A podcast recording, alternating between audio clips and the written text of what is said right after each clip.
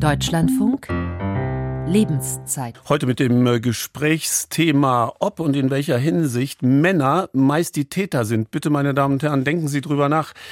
Wer begeht Kriegsverbrechen? Wer ist beteiligt an Gewaltdelikten? Von wem gehen Sexualstraftaten aus? Sind es nicht meist Männer, die die Täter sind? Jedenfalls in einem überwältigenden Anteil.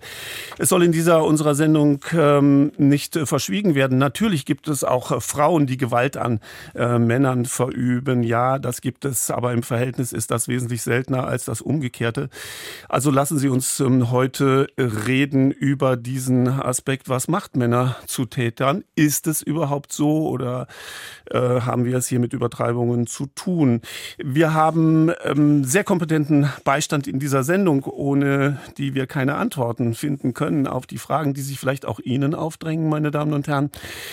Erzählen und berichten Sie uns von Ihrer Wahrnehmung, von Ihrer Interpretation, warum es offenbar so ist und schon immer war, hoffentlich nicht immer so bleiben muss, dass 8 von 10 Tatverdächtigen bei Tötungsdelikten männlichen Geschlechtes sind. Männer sind doppelt so häufig in Verkehrsunfälle verwickelt wie Frauen. 94% der Gefängnisinsassen sind nun mal Männer. Wie kommt das? Woran ist das zu spüren? Und vielleicht haben Sie auch das ein oder andere Rezept, wie wir dieses in unserer Gesellschaft ändern könnten. Und weil Ihre Meinung, meine Damen und Herren, sehr, sehr wichtig ist für uns, hier die Telefonnummer, unter der Sie uns ab sofort erreichen können. Das ist die 00800, das macht diesen Anruf kostenfrei für Sie aus ganz Europa. Also 00800 4464 4464, das ist die Telefonnummer, ich wiederhole sie gleich nochmal. Sie können auch schreiben an Lebenszeit, so heißt ja unsere Sendung, lebenszeit@deutschlandfunk.de, lebenszeit@deutschlandfunk.de, 00800 4464 4464 vom Kriegsverbrechen bis zum Sexualdelikt. Warum sind Männer meist die Täter? Unser Gesprächsthema heute. Andreas Stopp ist am Mikrofon. In Hannover begrüße ich Professor Dr. Rolf Pohl. Guten Morgen, Herr Pohl. Guten Morgen. Herr Pohl ist Soziologe, Sozialpsychologe, hat gelernt, bis vor ein paar gelehrt. Gelernt hat er auch in jeder Weise. Wahrscheinlich, Herr Pohl, lernen Sie auch immer noch dazu, genau. Aber bis 2017 haben Sie gelehrt am Institut für Soziologie und Sozialpsychologie der Universität Hannover. Und um Ihre Vorstellung kurz abzurunden, unter den zahlreichen Forschungsgebieten ist die Geschlechterforschung, Männlichkeit und sexuelle Gewalt, Antisemitismus, Rassismus, Sozialpsychologie von NS-Tätern. In diesen Gebieten kennen Sie sich besonders gut aus. Herr Professor Pohl, wie sind Sie zur Männlichkeitsforschung gekommen? Das stand ja seinerzeit in Zusammenhang mit unfassbaren Verbrechen, die sich in Jugoslawien ereignet haben. Genau, das war auch der Hintergrund und der Anlass, vor dem ich mich damit beschäftigt habe. Auf der einen Seite muss man darauf hinweisen, wir haben in Hannover an der Universität eine traditionell sehr lange und tiefe Geschichte von Frauen- und Geschlechterforschung gehabt, aber das war eben tendenziell eher Frauenforschung und Anfang der 90er Jahre ist bei mir dann die Neugier entstanden und vor allem das Ausgehen von dem Entsetzen über die furchtbaren sexuellen Gewaltvorkommnisse, die dann bekannt geworden sind im Kontext der Kriege im ehemaligen Jugoslawien, diese sogenannten Massen- oder Kriegsvergewaltigungen, Vergewaltigungslager und so weiter. Das ist ja das erste Mal da ganz breit diskutiert worden. Und meine große Frage war dann eigentlich, die bei uns immer bestimmend gewesen ist in Hannover, eine ganz schlichte Frage, die Aufgabe der Sozialpsychologie, die darin besteht, wie unser Gründer und Leiter, langjährige Leiter, Peter Brückner gefragt hat immer, warum tun sich die Menschen eigentlich das an, was sie sich antun? Und mich hat halt interessiert, was ist das Motiv? Und wie hängt das mit dem Geschlecht und mit der Geschlechterordnung zusammen, dass Männer diese grausamen Verbrechen, und es waren ja Männer gewesen als Soldaten, begangen haben und offensichtlich, wie sich dann herausstellte, in nahezu allen Kriegen und kriegsähnlichen Auseinandersetzungen immer eine konstante Begleiterscheinung gewesen ist. Herr Pohl, wir haben ja Zeit, die ganze Sendung bis 11.30 Uhr über die Aspekte zu reden, dessen, was Sie angerissen haben. Aber wenn Sie diese Frage damals gestellt haben, warum tun Männer das? Zuerst haben Sie gerade gesagt, warum tun Menschen das? Dann haben Sie gesagt, warum tun Männer das? Gibt es darauf eine Antwort? Ja, es gibt viele Antworten. Da würde die Zeit jetzt nicht reichen, wenn man das Ganze alles ausbreiten würde. Aber es gibt, sagen wir mal, den wichtigsten grundlegenden Hinweis, der gegeben werden muss in dem Zusammenhang. Es hat etwas mit den vorherrschenden Regelungen der Geschlechterverhältnisse, der Geschlechterordnung, in der Regel immer noch männlich und weiblich bestimmt und definiert, zu tun mit einer hierarchischen Über- und einer hierarchischen Unterordnung. Das ist sozusagen der Rahmen, der Hintergrund, der dazu führt, dass Männlichkeit, die ja keine biologische Tatsache alleine ist, also es gibt ja sicherlich auch biologische Hintergründe, aber Männlichkeit, von der wir hier reden, die so eindeutig dann auch straffällig wird und gewaltförmig wird, ist Ausdruck einer Konstruktion von Männlichkeit, und die müssen wir natürlich von den sozialen und geschlechterhierarchischen Gegebenheiten und Hintergründen in unserer Gesellschaftsordnung dann schon definieren und diskutieren. Es ging ja damals, und das war ja Ihr Forschungsgebiet, diese Massenkriegsvergewaltigungen, die damals stattgefunden haben. Die Antwort, warum das so geschehen ist, die oftmals ja lautet, weil das diesen Soldaten befohlen wurde. Greift also viel zu kurz? Meiner Ansicht nach ja. Also das ist ja die These, die dann immer in dem Zusammenhang aufgestellt wird. Vergewaltigung, sexuelle Gewalt im Krieg ist eine Kriegswaffe. Das stimmt auch zum Teil. Also das dient bestimmten strategischen Gründen, die Kultur des Gegners zu zerstören, die Gegner selber auch als Männer in Frage zu stellen und zu bekämpfen, indem man ihm das antut und ihnen damit zeigt, sie sind nicht imstande, ihre eigenen Frauen zu schwächen. Also das ist so ein strategisches Argument, was immer angeführt wird. Aber das heißt nicht, dass das Ganze funktioniert, ohne dass auch die Sexualität der Männer beteiligt ist dabei. Weil das sonst die Illusion erweckt, Männer können jederzeit, notfalls auch auf Befehl. Und das ist natürlich eine fatale Bestätigung dessen, was man so diesen Männlichkeitswahn, die in der Pornografie ja sehr stark verbreitet ist. Männer können immer, jederzeit, überall, sogar im Krieg, unter Kriegsbedingungen. Es muss ihm nur der Befehl gegeben werden. Das unterstützt eigentlich diese Idee nicht von der männlichen Selbstherrlichkeit, der praktisch alles und immer und jederzeit kann. Und das ist selbst sexualphysiologisch ist das nicht möglich. Professor Pohl, noch mal ganz kurz zurück zur Ursprungsthese oder zur Überschrift dieser unserer Sendung. Warum sind Männer meist die Täter? Wir brauchen nicht darüber zu diskutieren, dass es so ist. Das ist ein Faktum. Es sind Männer meist die Täter von Gewaltverbrechen und von allen möglichen Missetaten. Oder müssen wir das in Frage stellen? Nein, müssen wir nicht. Und zwar gerade deswegen auch, weil es von verschiedenen Seiten in Frage gestellt wird. Also es gibt ja so eine sogenannte Männerrechtsszene, die sich selber Maskulinisten oder Maskulisten nennen, die behaupten, dass inzwischen das Täter-Opfer-Verhältnis eigentlich sich umgekehrt hat, dass Männer mindestens genauso häufig Opfer häuslicher Gewalt sind wie Frauen und so weiter. Das alles stimmt nicht und die Männer sind die eigentlichen Opfer.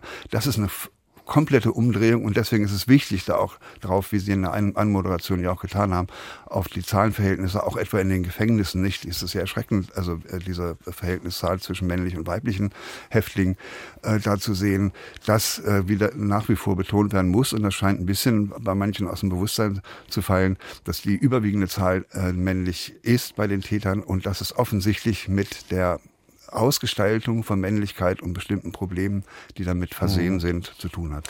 Ja, diese Phänomene wollen wir heute mal Revue passieren lassen, aber gleichzeitig auch drüber nachdenken mit Ihrer Hilfe auch, Professor Pohl. Muss es so bleiben oder gibt es Möglichkeiten und wie könnten die aussehen, um dieses womöglich mal aufzubrechen? Herr Pohl, ich möchte Ihnen Markus Decker vorstellen, dem ich ebenso herzlichen guten Morgen wünsche. Hallo, Herr Decker. Guten Morgen. Guten Morgen, Herr Decker, den erreichen wir in Berlin, in unserem Studio dort. Markus Decker ist Journalist. Er ist in Berlin, weil er Berliner Parlamentskorrespondent ist für verschiedene Zeitungen, für die Mitteldeutsche Zeitung, für den Kölner Stadtanzeiger, Berliner Zeitung. Ich weiß nicht, wofür noch Frankfurter Rundschau zählt, glaube ich, auch noch dazu. Und interessant ist, um seine Persönlichkeit zu beschreiben, Sie sind, ich glaube, seit 4 Jahren im Redaktionsnetzwerk Deutschland, RND, von dem ist ja viel die Rede, wenn es auch um investigative Dinge und Reportagen geht. Politikwissenschaft, Soziologie, Romanistik studiert in Münster und in Marburg. Herr Decker, Sie haben einen Leitartikel geschrieben. Es war, glaube ich, in den letzten Tagen des letzten Jahres im Kölner Stadtanzeiger ein Leitartikel. Und in dem sprechen Sie auch über Lukaschenko und über seinen russischen Spießgesellen, wie Sie es ausdrücken, Wladimir Putin. Das seien Machos, wie sie im Buche stehen. Was meinen Sie damit? Ja, ich meine, dass sie auf eine Weise als Männer in Erscheinung treten, die hier in Deutschland schon so nicht mehr möglich wäre, würde ich mal behaupten, jedenfalls nicht in der Politik, in manchen privaten Zusammenhängen vielleicht, aber im öffentlichen Raum doch nicht mehr.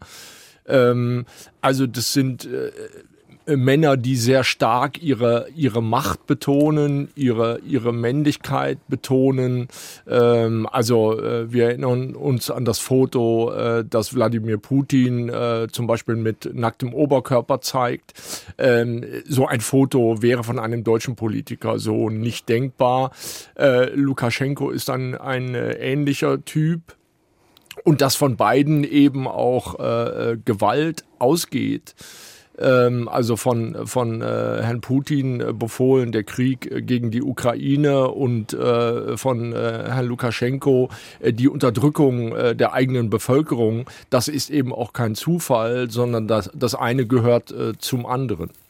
Herr Decker, wenn Sie über die Welt mal gucken, gibt es sowas auch in weiblicher Version? Oder sind es tatsächlich immer die Männer, Lukaschenko, Putin, die diese Gewalt ausüben gegenüber ihren eigenen Landsleuten? Gibt es eigentlich Frauen, die Diktatorinnen sind? Nein, also mir ist aktuell keine bekannt. Was nicht heißt, dass es die nicht gibt, aber ich habe davon zumindest beruflich, und ich beschäftige mich 8 bis 10 Stunden am Tag mit Politik, mit deutscher und mit internationaler Politik, ist mir sowas nicht bekannt geworden. Beim Nachdenken gibt es 2 Frauen, wo ich sagen würde, einem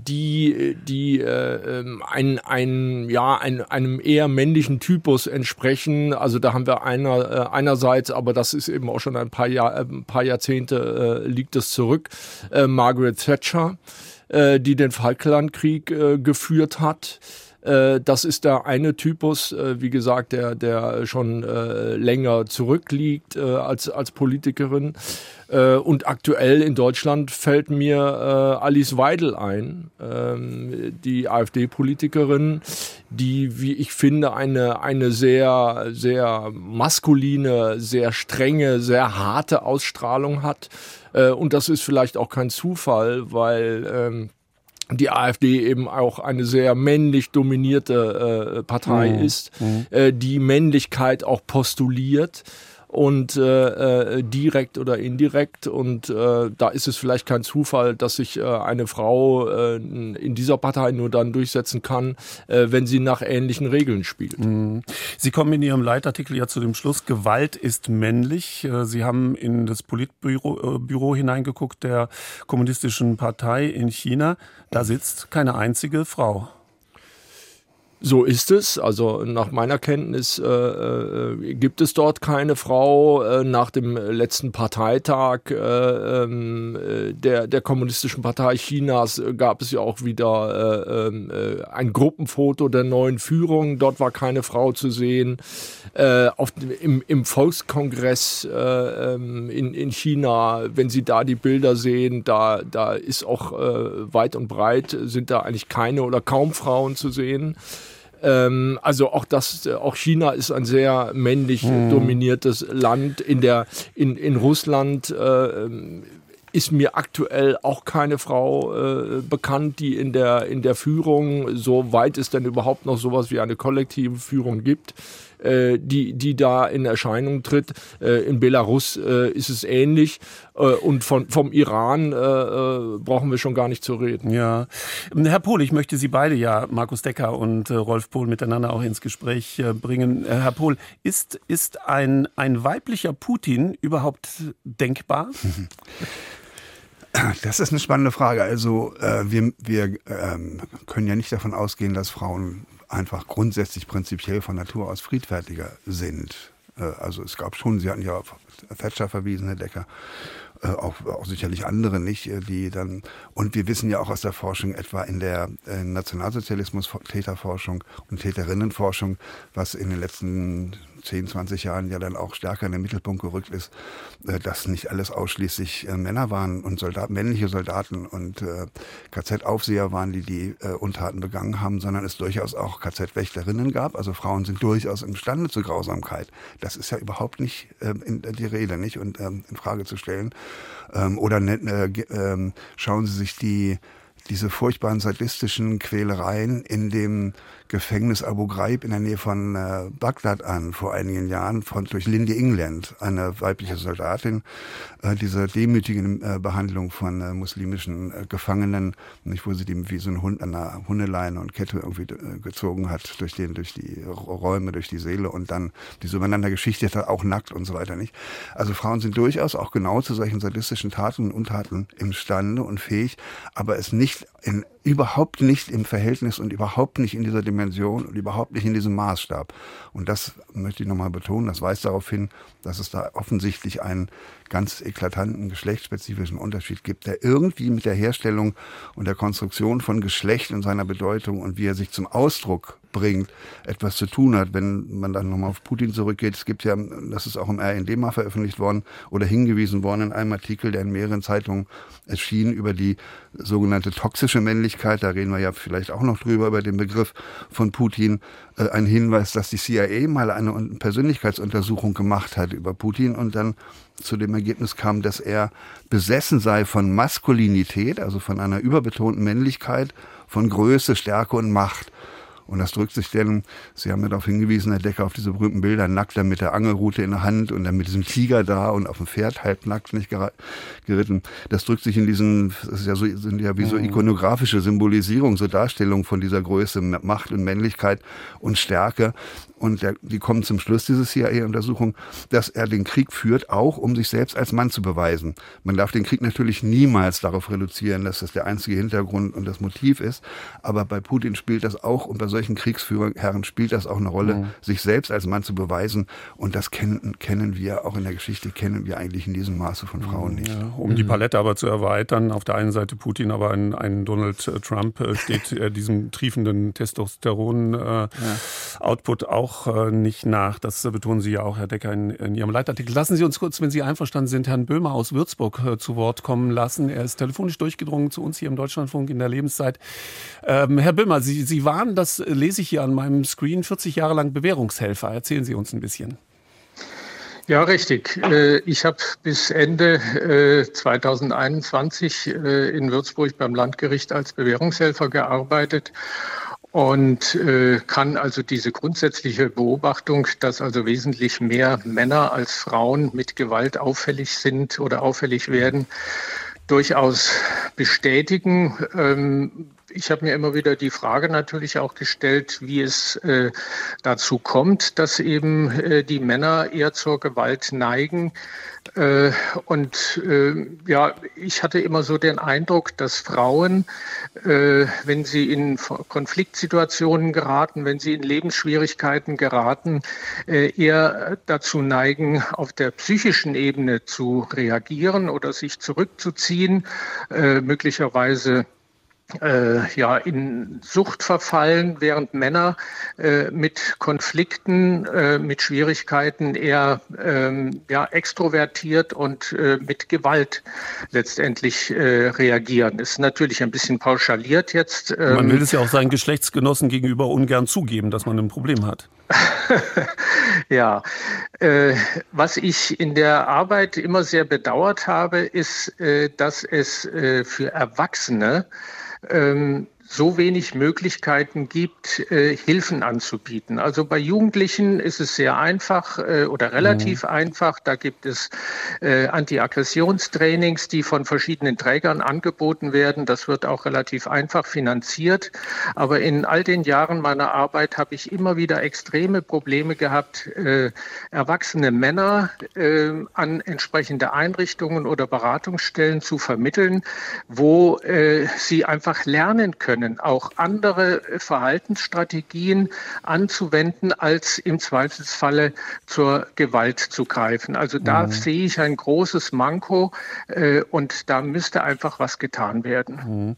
Das wäre ja ein Lösungsansatz. Bitte, Herr Pohl, glaube ich. Ich wollte nur sagen, das ist, finde ich, einen sehr wichtigen und notwendigen Hinweis. Ich glaube nur, dass das sozusagen, dass wir dafür die Debatte ganz anders führen müssten, um das zu ermöglichen, diese Angebote. Weil im Moment ist es ja so, dass in der öffentlichen Diskussion dieser Aspekt, über den wir jetzt reden, im Grunde gar keine oder nur eine untergeordnete Rolle spielt. Und das müsste sich natürlich grundsätzlich ändern. Also ich erinnere an die Silvesterkrawalle in Berlin und anderswo, wo ja jetzt diskutiert wird darüber, ob diese Krawalle im Grunde auf Migranten zurückgehen. Ich finde diese Diskussion durchaus berechtigt und die darf man auch führen. Aber auch bei diesen Silvesterkrawallen haben wir ja gesehen, dass das eben nur ein Aspekt ist. Und ein anderer Aspekt ist eben der, dass auch da wieder zu 90% Männer beteiligt waren. Junge Männer, die ja auch in den Kriminalstatistiken besonders häufig in Erscheinung treten. Herr Pohl, merken wir uns diesen Aspekt. Ich gebe deswegen ein bisschen Gas. Ich bitte um Nachsicht, weil die Nachrichten gleich kommen. Aber über diesen Aspekt der Silvesterkrawalle können wir gleich nochmal reden. Herr Böhmer, nun mal ganz kurz als Bewährungshelfer. Hatten Sie auch Frauen in Ihrer Klientel? Also ich habe angestrengt darüber nachgedacht. Also natürlich habe ich auch Frauen betreut. Circa 10% meiner Klientel waren Frauen. Aber der Anteil derer, die mit Gewalt aufgefallen sind, der war also wirklich minimal. Der war Herr Böhmer, minimal. Nach Würzburg, vielen Dank, dass Sie sich eingeschaltet haben in unsere Lebenszeit heute zum Thema vom Kriegsverbrechen bis zum Sexualdelikt. Warum sind Männer meist die Täter? Sie können uns, meine Damen und Herren, anrufen 00800 4464 4464, die Telefonnummer, oder lebenszeit@deutschlandfunk.de. Nach den Nachrichten geht es dann sofort weiter.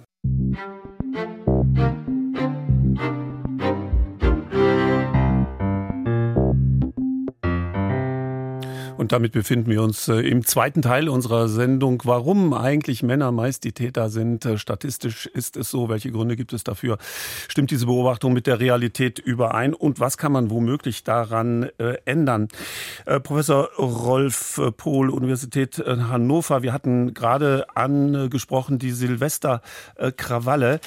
In dem heutigen Kölner Stadtanzeiger, also der Zeitung, für die eben auch Markus Decker als Journalist arbeitet, ist heute eine ganze Seite erschienen unter dem Motto Das Gespräch, und es kommt zu Wort die Schulleiterin der Neuköllner Rütli-Schule, und sie wird befragt zu diesen Vorgängen in der Silvesternacht und wer daran wohl beteiligt war oder nicht und was die Schulen da tun können. Es ist auf dieser ganzen Seite immer nur von Jugendlichen die Rede. Herr Professor Pohl, machen wir einen Fehler, wenn wir nicht beim Namen nennen, es waren zum großen Teil die Jungs, die da Krawall gemacht haben? Auf jeden Fall.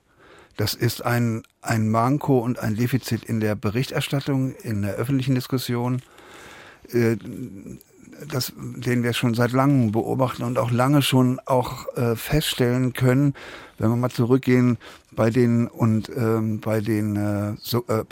Schulscooting-Fällen, also den Amokläufen an Schulen, die ja Gott sei Dank nachgelassen haben, bei uns jedenfalls. Der letzte große Fall war ja 2009 gewesen in Winnenden, an dieser Schule in Winnenden. Und da war auch interessant, in der Berichterstattung, in der Zeitung spielte überhaupt keine Rolle, dass der Junge es ausschließlich auf Frauen und auf Mädchen abgesehen hat. Und dass da offensichtlich auch diese Männlichkeitsproblematik in dem Entwicklungsalter der Pubertät oder der sogenannten Adoleszenz, des Heranwachsenden, bei ihm eine ganz, ganz große Rolle spielte. Und über das reden wir ja jetzt, wie versucht wird, eine Männlichkeit, die unter Druck gerät, die in Gefahr gerät, die noch nicht entwickelt ist und so weiter, sich allmählich ausbildet, und welche Rolle eventuell Gewalt spielen kann als Ausdrucksform dieser Konflikthaftigkeit und als Versuch, sie zu retten oder zu reparieren. Das finden wir immer wieder bei Breivik in Norwegen, bei dem furchtbar, spielt der Frauenhass bei ihm eine ganz geringe Rolle und damit auch in der Berichterstattung die Geschlechtsproblematik bei ihm. Und das finden wir jetzt, und deswegen finde ich das so erschütternd, dass es jetzt auch in der Zeitung ist, dass nur von Jugendlichen geredet wird, aber das Geschlecht draußen vorbleibt. Das Jugendalter spielt, wie ich eben angedeutet habe, natürlich eine große Rolle, aber gerade in Verbindung mit dem Versuch einer Herstellung einer erwünschten, einer idealisierten Männlichkeit, die irgendwie nicht schwer ist herzustellen, und gerade das Jugendalter ist ja eins, wo diese Geschlechtsidentität nicht versucht wird zu entwickeln und zu stabilisieren, und die sind auf der Suche, und da ist Gewalt immer so ein lauerndes Mittel, gerade für Jungs, diese noch nicht entwickelte Männlichkeit irgendwie dann doch zu zeigen, unter Beweis zu stellen, abzusichern und so weiter. Deswegen ist es immer nur in Kombination mit der Frage nach dem Geschlecht möglich, und es ist fahrlässig, wenn wir es immer wieder vernachlässigen. Herr Decker, wie sehen Sie das als Journalist? Macht der Journalismus allgemein lässt er sich da etwas zu Schulden kommen, indem er vielleicht aus vermeintlicher Political Correctness die Dinge nicht beim Namen nennt? Ich glaube, das hat in dem Fall jetzt mit Political Correctness nicht so viel zu tun. Ich gebe zu, oder ich würde sagen, dass wir da im Journalismus besser werden könnten. Wenn es um die Frage geht, diesen Aspekt sozusagen stärker herauszuarbeiten und die Fakten tatsächlich auch stärker zu benennen, dass es vielfach, ob im Inland oder international, vielfach männliche Gewalt ist, die Konflikte, die sich in Konflikten zeigt, die Konflikte, die zu Konflikten führt. Andererseits ist der Journalismus natürlich auch, folgt der immer den Diskursen, wie sie auch in der Gesellschaft existieren und geführt werden. Und da muss man sagen, dass dieser Aspekt Gewalt von Männern, männliche Gewalt, dass der eben auch so in der öffentlichen Diskussion kaum auftaucht. Mhm. Auch vom linken Teil des politischen Spektrums, wo man das vielleicht eher erwarten würde, ist dieser Aspekt auch immer noch unterbelichtet. Und von der anderen Seite, vom eher konservativen, bürgerlichen Spektrum, da taucht dieser Aspekt eigentlich gar nicht auf, sondern da haben wir seit 20 Jahren oder länger immer wieder, wenn es um Gewalt geht, steht halt die Frage im Raum, waren es Migranten oder waren es keine? Und die öffentliche Debatte wird da sozusagen oft schief geführt, und deswegen schlägt sich dieser Männlichkeitsaspekt in Medien auch nicht so nieder. Mhm. Eine Hörerin, die anonym bleiben möchte und mit Sicherheit gute Gründe dafür hat, kommt nun zu Wort. Guten Morgen. Sie bezeichnen sich, das ist das Einzige, was ich über Sie weiß, als emanzipierte Feministin. Ja, schönen guten Morgen in die Runde. Vielen Dank für Ihre Sendung und das Thema. Das stimmt, ich beschäftige mich seit Jahren in meiner Freizeit mit Büchern zu den Rollenbildern, von Psychologen hauptsächlich verfasst. Und deswegen danke ich Ihnen für das Thema, dass ich mich äußern darf. Ein paar Themen oder Aussagen tauchen immer wieder auf in diesen Büchern. Und das ist das Thema, dass Mädchen und Jungs im Kindesalter, auch 2023 in Deutschland, bis heute unterschiedlich erzogen werden, und dass das eine Art, ich möchte es mal sagen, Wurzeln allen Übels ist in diesem Kontext und auch die Lösung darin steckt. Denn Erwachsene oder junge Eltern können sich an ihren Vorbildern der Generation vorher orientieren, und der Mensch ist da sehr, sehr langsam im Umdenken und auch in der Erziehungsumsetzung, und da geht es halt viel auch darum, was wird von einem erwartet in der Gesellschaft, und Sie hatten ja auch die kulturelle, die Sozialisierung und so weiter auch schon erwähnt. Mhm. Und ja, ich glaube, dass es wichtig ist, wenn ich das noch sagen darf, diese Gefühle, diese unangenehmen Gefühle, dass Jungs die auch zeigen dürfen und dass das nicht mehr als Schwäche ausgelegt wird, sondern als Stärke. Ja, Da gibt es ja auch viele Modellprojekte, die versuchen, in diese Richtung zu wirken. Herr Pohl, liegt darin ein Schlüssel? Muss man ansetzen in der Erziehung, also im frühesten Babys- und Kindesalter in den Familien? Ja, da hat die Zuhörerin sicherlich recht, wobei das noch nicht die ganze Wahrheit ist, weil es nicht nur alleine um eine Rollenlernen und dann ist die Hoffnung damit ja verknüpft. Es gibt auch ein Rollenverlernen. Man muss nur die Techniken und Tricks und Wege finden, damit man von diesen klassischen Rollen runterkommt. Ja. Die Wirklichkeit in der Regelung der Geschlechterverhältnisse sitzt ja tiefer in der Wahrnehmung des eigenen und des anderen Geschlechts. Die wird natürlich auch durch das Erziehungsgeschehen und durch die Prägung von Kindern und die Vorbilder oder Nicht-Vorbilder und so weiter sehr früh eindeutig in bestimmte Richtungen verstärkt und erzeugt dabei. Und da haben wir in den letzten Jahren ja so eine Tendenz wieder, die sehr verstärkt zu einer Vereindeutigung, auf eine Vereindeutigung hinzielt. Also es muss wieder ganz klar gesetzt werden, und da hat die Hörerin ja recht, was männlich ist und was weiblich, und zu dem männlichen oder jungen gehört eben genau diese Gefühle nicht zu lassen. Das ist wie ein ganz Rückgriff auf ganz archaische oder traditionelle Männlichkeitsvorstellungen.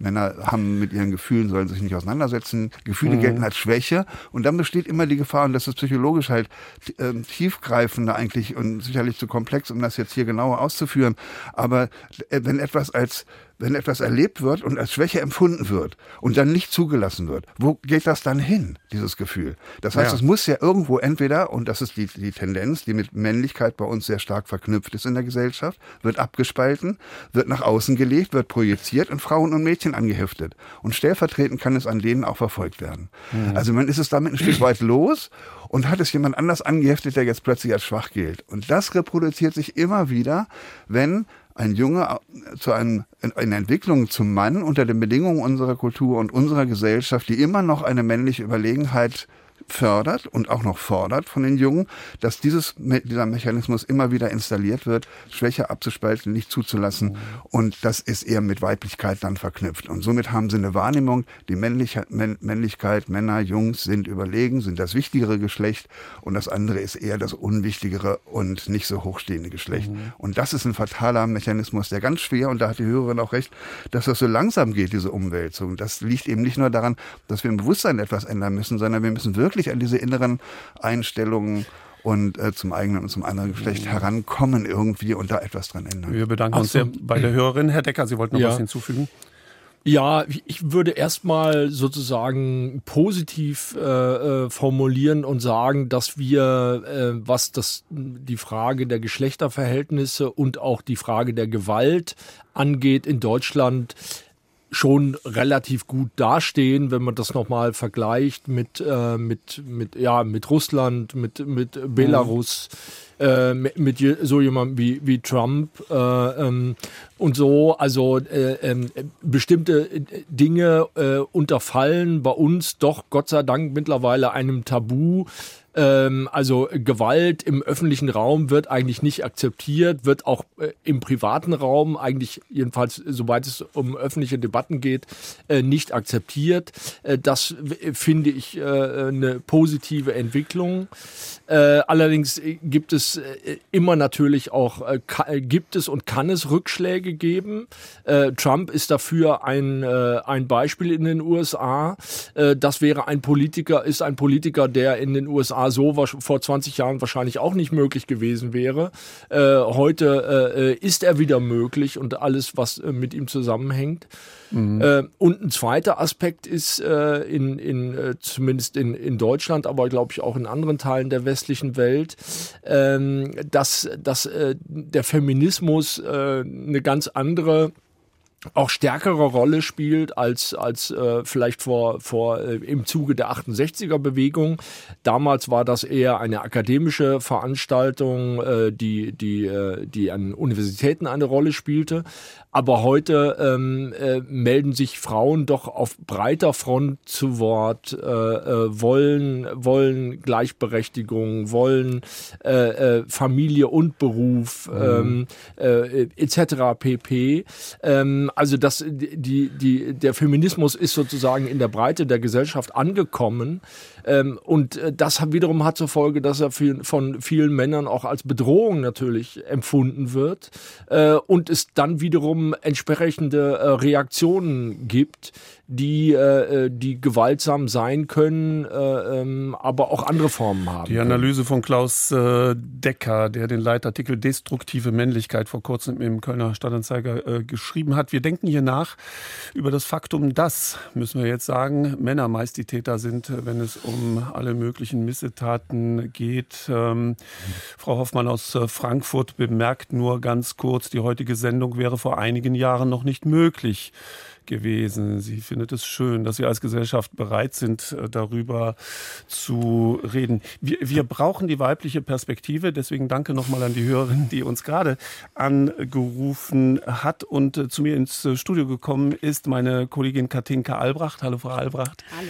Sie haben diese Sendung konstruiert und zusammengestellt. Es interessiert uns jetzt natürlich, wie ist denn Ihre weibliche Sicht auf Männlichkeit? Was ist denn für Sie als Frau eigentlich männlich?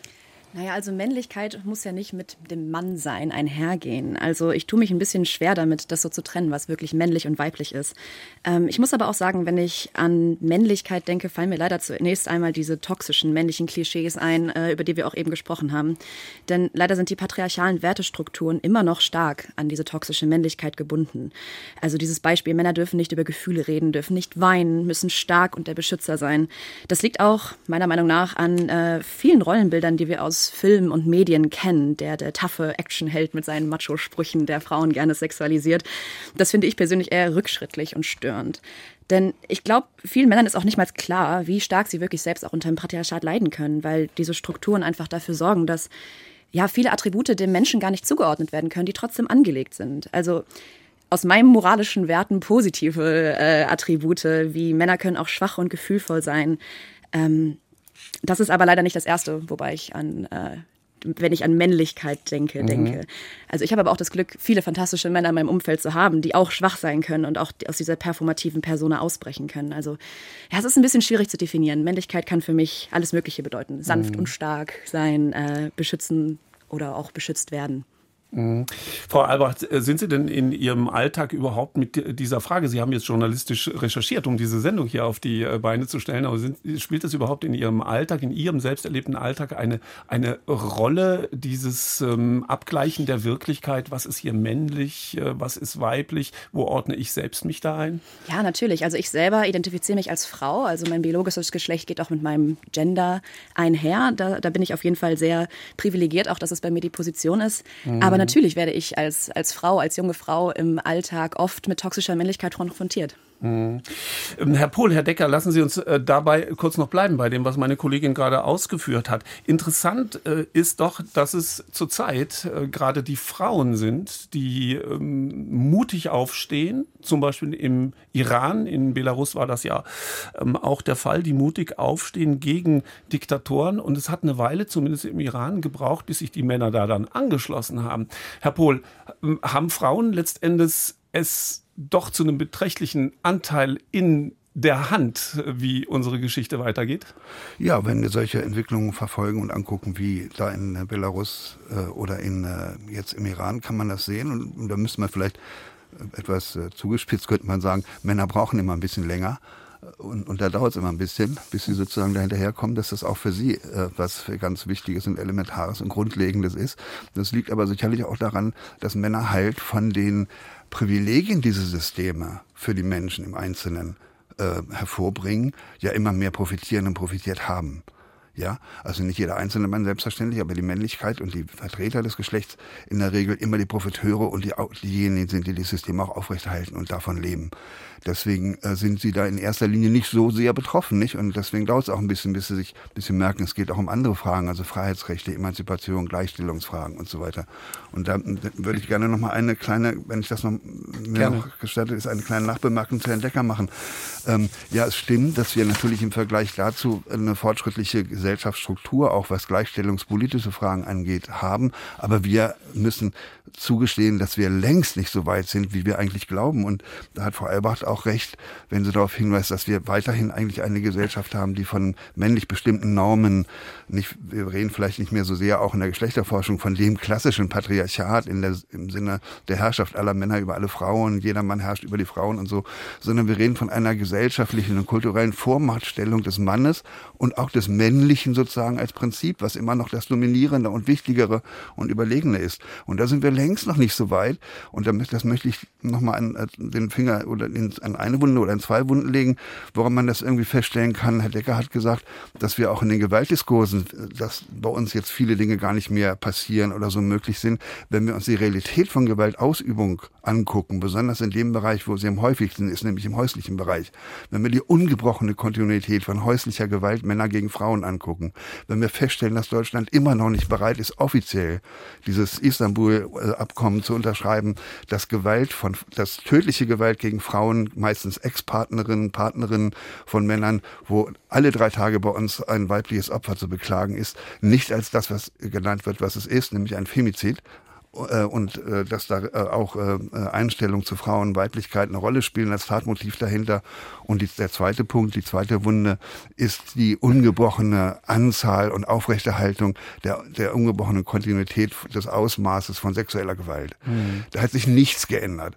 Und deswegen hat sich möglicherweise an den Diskursen nicht so ein bisschen was geändert, aber an den Grundlagen, an den Tatsachen nichts. Und da denke ich, da sind wir noch längst nicht so weit, wie wir glauben, und müssen noch unglaublich viel dran tun, dass sich diese Verhältnisse wirklich grundlegend und die Strukturen ändern. Da reicht es nicht, dass sich Männer irgendwie ändern oder Gefühle zulassen alleine und Rollenprogramme entwickeln, sondern wir müssen irgendwie auch an die grundlegenden, dahinterstehenden Strukturen heran. Eine ernüchternde Beschreibung. Herr Decker? Ja, dem würde ich jetzt gar nicht widersprechen. Ich würde sagen, das sind vielleicht auch 2 Seiten derselben Medaille oder es ist vielleicht auch milieuspezifisch.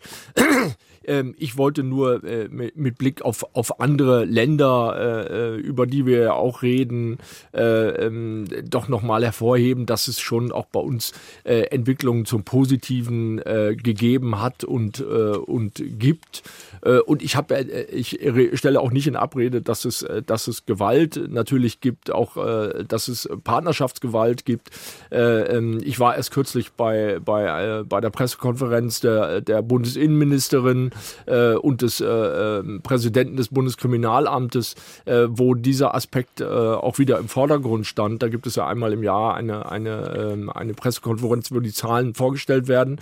Und natürlich sind das immer noch erschreckende Verhältnisse, aber es ist sozusagen nicht die Zeiten, wo Leute sozusagen das öffentlich noch irgendwie rechtfertigen konnten und dergleichen. Also die sind auf jeden Fall, würde ich sagen, vorbei. Das zum Beispiel sieht, glaube ich, in Russland ganz anders aus, also oder in der Türkei oder im Iran sowieso. Also da wo Männer möglicherweise auch noch dazu stehen können, Gewalt gegen Frauen anzuwenden.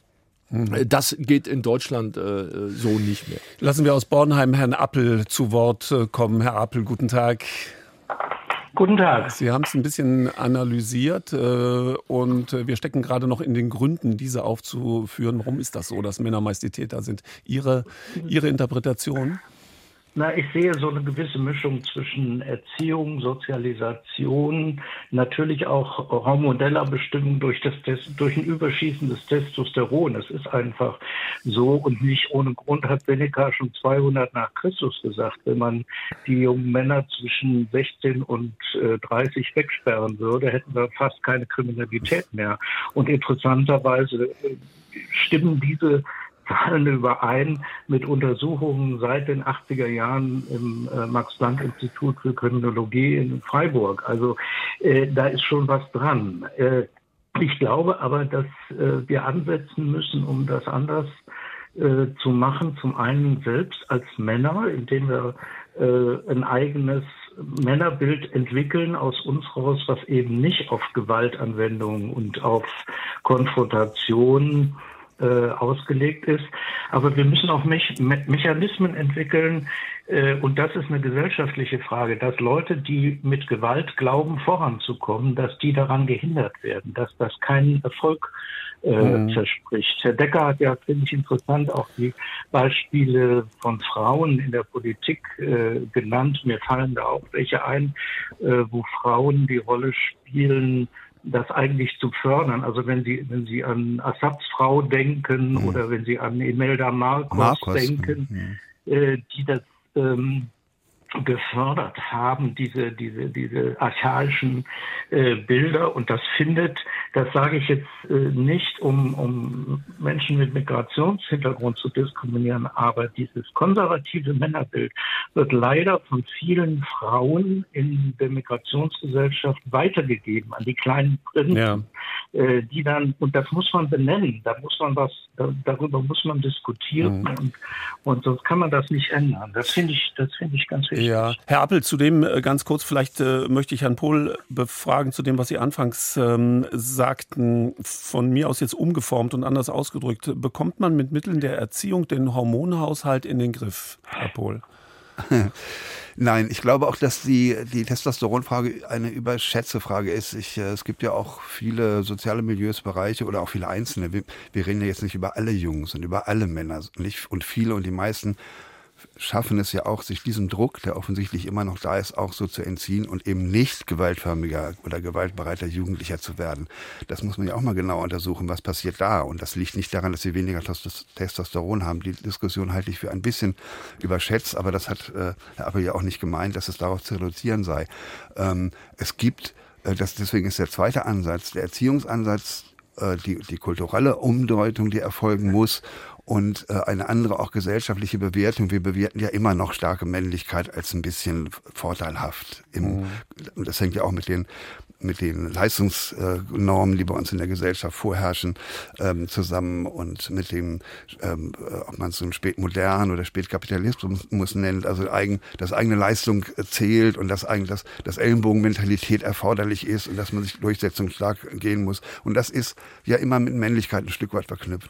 Da müssen wir sozusagen auch bei den kulturellen Bewertungen ansetzen. Es reicht nicht alleine, wie Herr Appel es gefordert hat, meiner Ansicht nach, sein eigenes Männlichkeitsbild aus sich selbst heraus zu entwerfen. Das wird nicht richtig funktionieren. Es geht nur, wenn wir im Prinzip auch an die dahinterstehenden Strukturen herangehen, gemeinsam herangehen und versuchen, da irgendwie Wege zu finden, wo eben, und das ist richtig, Gewalt nicht als attraktive und einzig mögliche Lösung erscheint, einen Konflikt zu lösen. Kurze Zäsur, Herr Appel aus Bornheim, vielen Dank, dass Sie angerufen haben, und Ihnen, Herr Pohl, Herr Decker, möchte ich was über die Nachrichten zum Nachdenken mitgeben, und zwar das, was Andreas Nölke sagt. Die ganze Zeit frage ich mich, ob in einer komplett egalitären Gesellschaft, also wo Mann und Frau immer schon die gleichen Rechte und Chancen haben, ob Frauen nicht genauso gewalttätig wären wie Männer. Ich glaube, so fährt Herr Nölke fort, ich glaube nicht, dass es nur am biologischen Geschlecht und am Testosteronspiegel liegt. Vielleicht hat es mit Macht zu tun.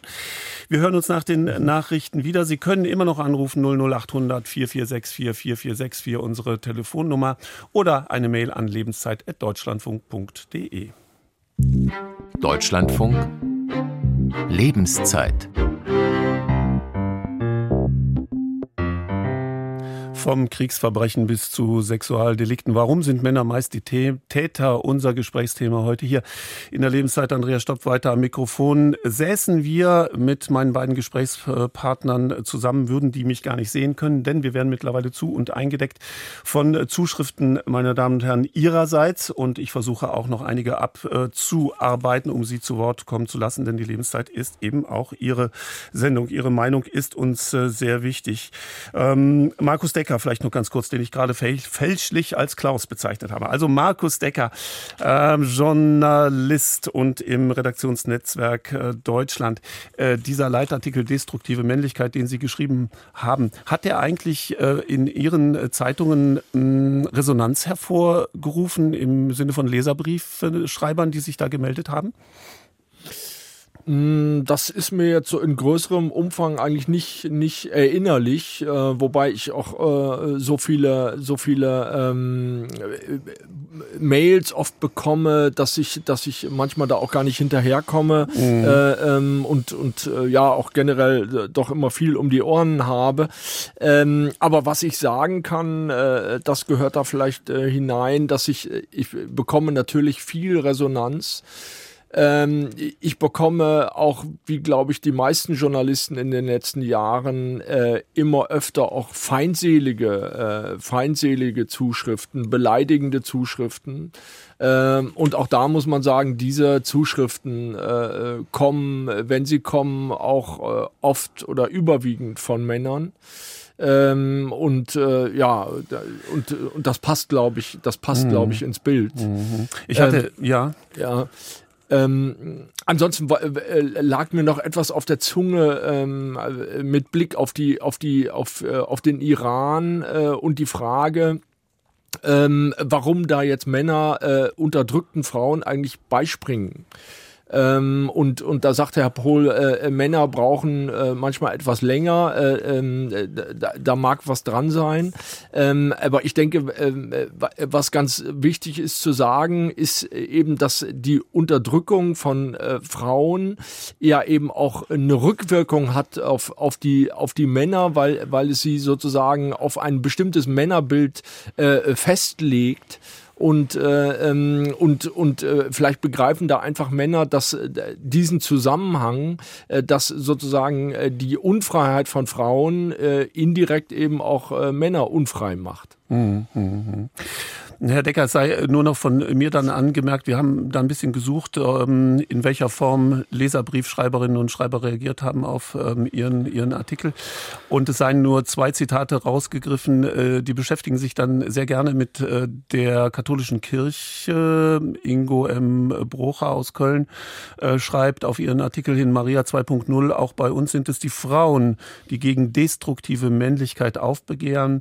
Und Klaus Dürkop aus Köln schreibt in seinem Leserbrief, der Vatikan ist es, der die destruktive Männlichkeit weithin sichtbar zelebriert. Um dieses Kapitel abzuschließen, Herr Pohl, es ist ja ein Begriff man muss fast schon sagen, in Mode gekommen, der in unser Themenbereich hier hineinspielt, die toxische Männlichkeit. Was halten Sie von diesem Begriff? Da bin ich sehr zwiespältig in Einschätzungen. Also auf der einen Seite ist dann natürlich schon ein Versuch, die Gefährlichkeit oder die Gefahren, die von der bei uns hergestellten und vorrangig, also nicht bei allen Einzelnen, aber grundsätzlich auch systematisch hergestellte Männlichkeit und die Gefahren, die davon ausgehen, versuchen irgendwie in einen Begriff, in ein Wort zu fassen. Also dieses Zerstörerische, was eben mit der Destruktivität auch gemeint ist, die Herr Decker hier anspricht, das Zerstörerische gegen sich selbst und auch gegen die Umwelt, besonders gegen die Frauen. Und dass das auch einschließt eine Beobachtung des Alltagsverhaltens, also was wir so alltäglichen Sexismus nennen, nicht in Mansplaining, also die Männer erklären immer überall alles und so weiter. Und diese ganzen toxischen Anteile, die auch das männliche Alltagsverhalten, Diskriminierung, sexistische Bemerkung und so weiter alles haben kann. Aber meine Kritik richtet sich daran, es ist ein sehr unscharfer Begriff, es ist ein Modebegriff geworden, der sozusagen eher die Männlichkeit in den Mittelpunkt rückt, aber in einer Art und Weise, wo ich die Gefahr sehe, dass darin eine Täter-Opfer-Umdrehung erfolgt. Männer sind die großen Opfer des Systems, auch des Patriarchats, ihres eigenen Systems, aber es wird nicht mehr darüber geredet, welchen Anteil Männer an der Aufrechterhaltung dieses Systems haben und nichts daran tun, um das zu ändern, sondern sie sind Opfer und dann wird das halt nicht alles beklagt, auch in der Gesundheitspflege, die sich mit Männern richtet. Sie sind immer schneller krank, die Suizidrate ist höher, die Depressivität ist höher, sie sterben früher, dann müssen sie auch noch in Kriege ziehen und so weiter. Es ist kein Wunder, dass gerade in der Männerrechtsszene, die ja sehr antifeministisch, also gegen Frauenbewegung, gegen Frauen eingestellt sind, dann dieses Modell und diese Sichtweise eine große Attraktivität findet, weil sie ja sowieso davon ausgehen, Männer sind heutzutage eher die Opfer und Opfer eher tendenziell auch von Frauen. Also ohne eine Kritik an der weiterhin aufrechterhaltenen Hierarchie der Geschlechtsordnung, der Geschlechter, wird damit eigentlich alles, was die Hörerin eben auch mit dem Stichwort, es ist nicht Testosteron, sondern es ist Macht, nicht mehr diskutiert und kritisiert werden kann, nämlich es wird damit Herrschaft oder alles, was mit Herrschaft und Macht zu tun hat in den Verhältnissen, nicht strukturell angegangen, sondern es wird entpolitisiert und so eine Art Pathologie des einzelnen Mannes oder jedes einzelnen Mannes, wo wir eigentlich dann eher Mitleid haben müssten, was man sicherlich auch haben kann, bringen viele Opfer und so weiter, aber diese Täter-Opfer-Geschichte wird tendenziell in diesem Begriff umgekehrt. Mhm. Wenn wir darüber reden, wie sich Gewalt äußert aus der Richtung Männer in Richtung Frauen, hier fragt ein Hörer, gibt es eigentlich, Herr Pohl, vielleicht können wir das ganz kurz nur beantworten, gibt es eine nicht sexistische Form der Männlichkeit? Oh. Geht wahrscheinlich nicht kurz. Ja, Ja, wenn wir daran nicht glauben würden und keine Hoffnung hätten, dann würden wir also die Flinte ins Korn schmeißen, wenn man mal so einen männlichen Ausdruck nehmen würde, so einen leicht militaristischen Ausdruck. Also man kann es sozusagen nur grundsätzlich angehen. Ich kann jetzt nicht sagen, was ist ganz konkret, wie man das jetzt hinkriegt, auch in der Erziehung und so. Aber das Ziel muss doch sein, eine Begegnung der Geschlechter untereinander im Alltag, aber auch gerade auch im Verhältnis im Bereich der Sexualität, in der sich zwei gleichberechtigte Subjekte auf Augenhöhe begegnen. Was wir in der ganzen Diskussion zurzeit auch als Kritik an der MeToo-Debatte haben, die Männer werden jetzt immer so klein gekocht und werden immer zum Tätergeschlecht geschoben und so weiter und werden immer diskriminiert und die Männer dürfen sich gar nichts mehr trauen, man kann auch nicht mal mehr flirten und Komplimente darf man Frauen auch nicht machen, weil man sofort wieder als potenzieller Sexualstraftäter irgendwie hingestellt wird und so weiter. Nicht diese Klagen, dieses Bedauern. Mhm. Und dann kommt noch der Begriff der toxischen Männlichkeit dazu und dann kann man gleich irgendwie sonst was machen. Herr Pohl, Herr Decker, ja? Platz genommen hat Katinka Albracht, meine Kollegin, die Sie gerade schon mal gehört haben. Sie haben, Frau Albracht, das Netz so ein bisschen durchforstet nach Wortmeldungen von Frauen und wie diese die Gewalt, die männliche Gewalt bezeichnen. Was haben Sie gefunden? Naja, also am Anfang muss man natürlich Simone de Beauvoir zum Wort kommen lassen, die schon sagte, niemand ist den Frauen gegenüber aggressiver oder herablassender als ein Mann, der seiner Männlichkeit nicht ganz sicher ist. Aha. Mhm. Das merken wir uns, hängen wir uns übers Bett. Dazu auch ganz passend ein Zitat von Michelle Obama, der ehemaligen First Lady der Vereinigten Staaten von Amerika. Um etwas ganz klar zu machen, starke Männer, die wahre Vorbilder sind, haben es nicht nötig, Frauen herabzusetzen, um sich selbst wichtig zu fühlen. Menschen, die wirklich stark sind, heben andere hoch. Menschen, die wirklich mächtig sind, bringen andere zusammen. Michelle Obama, die First Lady, die einstmalige First Lady. Was haben Sie noch gefunden? Naja, auch zum Thema Gewalt habe ich einiges gefunden. Zum Beispiel von der feministischen deutschen Schriftstellerin Luisa Francia. Sie sagte, wenn das Recht einer jungen Frau auf Unversehrtheit wirklich ernst genommen würde, gäbe es Selbstverteidigung für Frauen als Schulfach. Stattdessen lernen wir nach wie vor Anpassung. Herr Pohl, ist das so?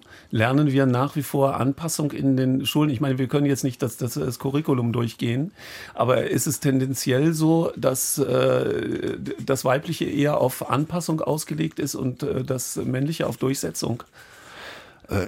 Ja, wobei man das auch in Verbindung zusammenbringen kann, nicht?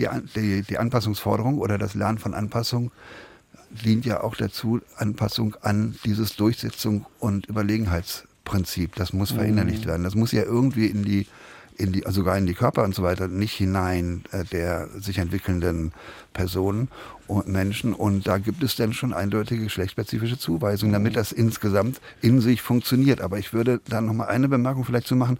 Es geht jetzt nicht nur um ein anderes Erziehungsgeschehen oder Lernen und es sind auch nicht nur die Pädagogen und die Schule, sondern es gibt ja darunter noch so im Alltag auch unter den Schülern untereinander und es gibt einen unglaublich medialen Einfluss, insbesondere durch die sozialen Netzwerke. Also nur ein kleiner Hinweis und da werden solche Geschlechterbilder, abwertende Weiblichkeitsbilder und selbst aufwertende Männlichkeitsbilder mit der heldischen Komponente, vielleicht sogar auch der kriegerischen Komponente, immer wieder gestützt. Wenn ich das höre aus der Nachbarschaft, wenn Jungen, die in die Grundschule kommen, bereits nach mehreren Wochen über die Smartphones, die kursieren in dem Dings, das erste Mal mit Pornografie in Verbindung kommen, überhaupt nichts verstehen, völlig entsetzt sind.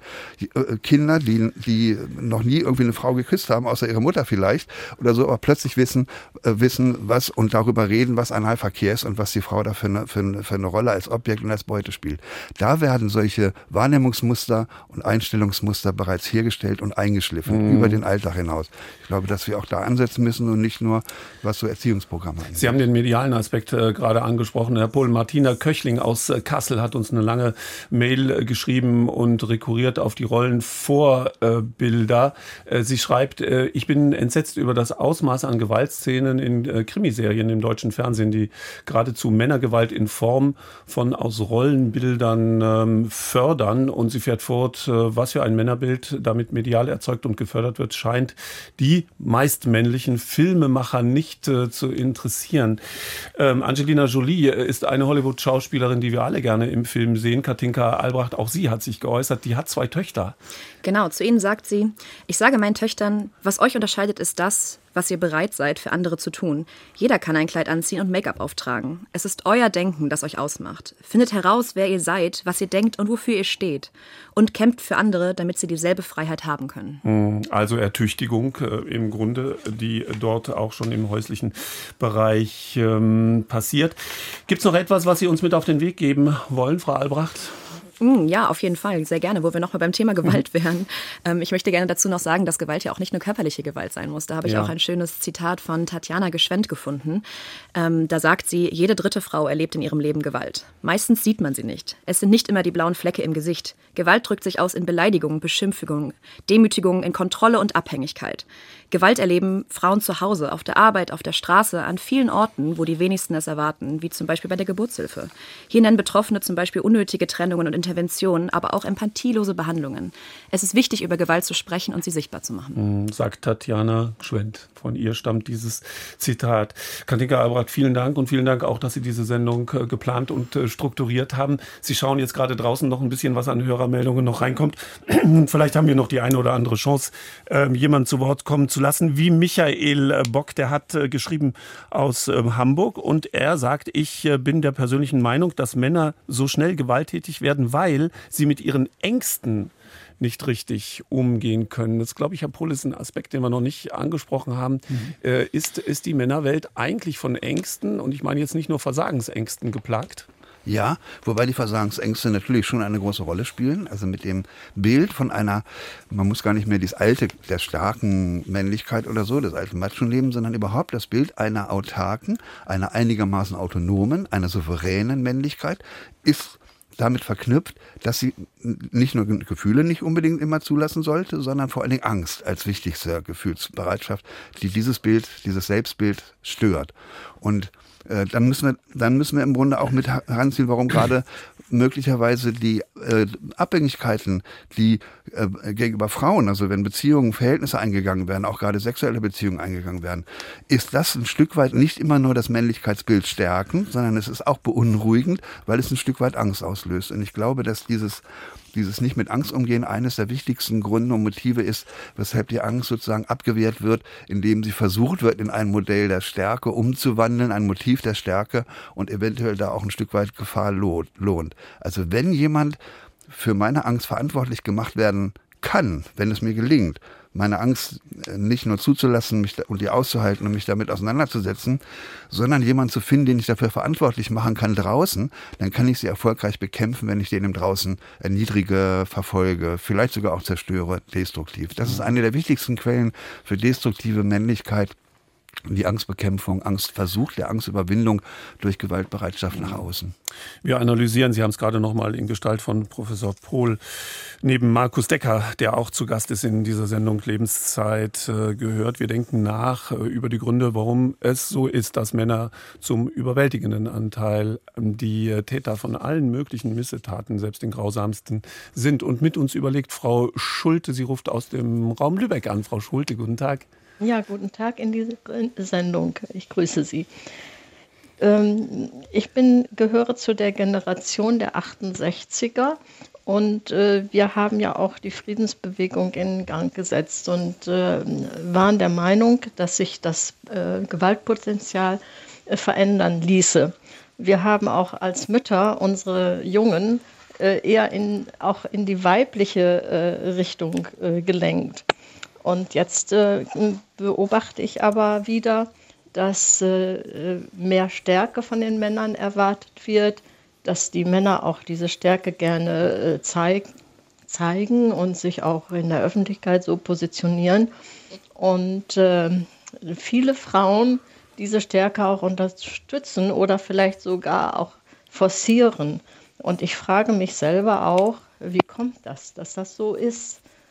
Wo wir doch eigentlich etwas ganz anderes in die Zukunft lenken wollen. Also umgekehrt auch ausgedrückt, Frauen hätten es eigentlich mehr in der Hand, gesellschaftlich auch etwas zu ändern. Wollen Sie in diese Richtung? Ich finde, die Frauen sind nicht ganz schuld an dieser jetzigen Entwicklung. Und ich habe selber 2 Kinder großgezogen, die heute knapp 50 Jahre alt sind.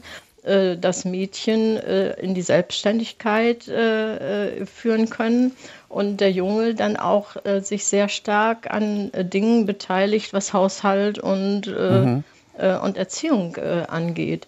Und das fand ich eigentlich eine positive Entwicklung und bin davon ausgegangen, dass sich das auch in der Zukunft so fortsetzen könnte. Mhm. Aber es ist erschreckend zu beobachten, welche Richtung das jetzt nimmt. Markus Decker, teilen Sie den Optimismus, von dem hat ja Frau Schulte gerade auch berichtet in ihrer Familie, teilen Sie den Optimismus, dass wir da in die positive Richtung uns bewegen und auf der anderen Seite auch diesen Pessimismus, von dem Frau Schulte uns gerade berichtete? Ja, das ist so ein bisschen ambivalent. Ich würde einfach sagen, dass diese Geschlechterverhältnisse im Moment bei uns wieder ganz neu auf dem Prüfstand stehen. Man sieht das an der Debatte um das Gendern, wo man, denke ich, wenn man nur diesen sprachlichen Aspekt nimmt, mit Fug und Recht geteilter Meinung sein kann. Also was den Glottisschlag angeht, was die Doppelpunkte angeht und die Art, wie sozusagen gegendert wird oder gegendert werden soll. Ob das sprachlich angemessen ist, ob das schön ist, ob das richtig ist. Aber im Kern geht es bei der Gender-Debatte natürlich auch um eine Debatte um Macht und Herrschaft. Inwieweit sollen Frauen in der Sprache zur Geltung kommen, inwieweit soll das Weibliche zur Geltung kommen. Und da ist es so, dass die Forderung von Frauen, dass sie in der Sprache mehr vorkommen möchten und dass da eben, wenn von Soldaten zum Beispiel die Rede ist, nicht nur Soldaten erwähnt werden, sondern dass man eben auch sagt, das sind Soldatinnen, weil die gibt es nämlich in der Bundeswehr auch. Ja. Aber deswegen ist sozusagen, wird diese Gender-Debatte so heiß geführt, nicht weil aus sprachästhetischen Gründen, sondern weil es da um das ist ein versteckter Machtkampf. Und der mal entwickelt er sich in die eine und mal in die andere Richtung, aber da ist sozusagen Kampfzone im Moment. Und eine zweite Kampfzone, die ich beobachte, ist ganz aktuell nochmal das Thema Quote. Wir haben jetzt vor ein paar Tagen den Rücktritt erlebt von Verteidigungsministerin Christine Lambrecht. Und da erlebe ich im Moment viele Männer im persönlichen Gespräch und auch bei Zuschriften, die in gewisser Weise erleichtert sind, dass da eine Frau jetzt gescheitert ist. Und die sagen, seht her, wohin uns die Quote gebracht hat und wo jetzt auch die Quote in Frage gestellt wird. Ich persönlich bin der Meinung, es ist richtig, dass bei der Besetzung von Ämtern in erster Linie sozusagen die Qualifikation entscheidend sein muss. Und wenn es den theoretischen Fall angenommen keine qualifizierte Frau für das Amt der Verteidigungsministerin gibt, dann kann man auch keine Frau nehmen. Gleichzeitig bin ich aber auch entschieden der Meinung, dass die Quote wichtig ist, um Frauen mehr Repräsentanz in öffentlichen Ämtern zu verschaffen. Und ich habe den Eindruck, dass viele Männer den Rücktritt jetzt von Frau Lambrecht als sozusagen Startpunkt sehen, um die Quote als solche wieder zur Disposition zu stellen. Herr Decker, wir merken ja daran, wie verwoben die ganzen Themenbereiche sind, die mit unserem heutigen Thema, warum sind Männer meist die Täter, zu tun haben. Und da Sie gerade das Militär angesprochen hatten, eine anonyme Hörerzuschrift, ich lese vor, bei den Kriegsverbrechen liegt es hauptsächlich an der statistischen Verteilung innerhalb der Streitkräfte. Wenn 95% des Militärpersonals im Einsatz vor Ort einer Armee männlich sind, so werden entsprechend auch nahezu alle Kriegsverbrechen von Männern begangen. Dieses wollte ich Ihnen noch vorlesen.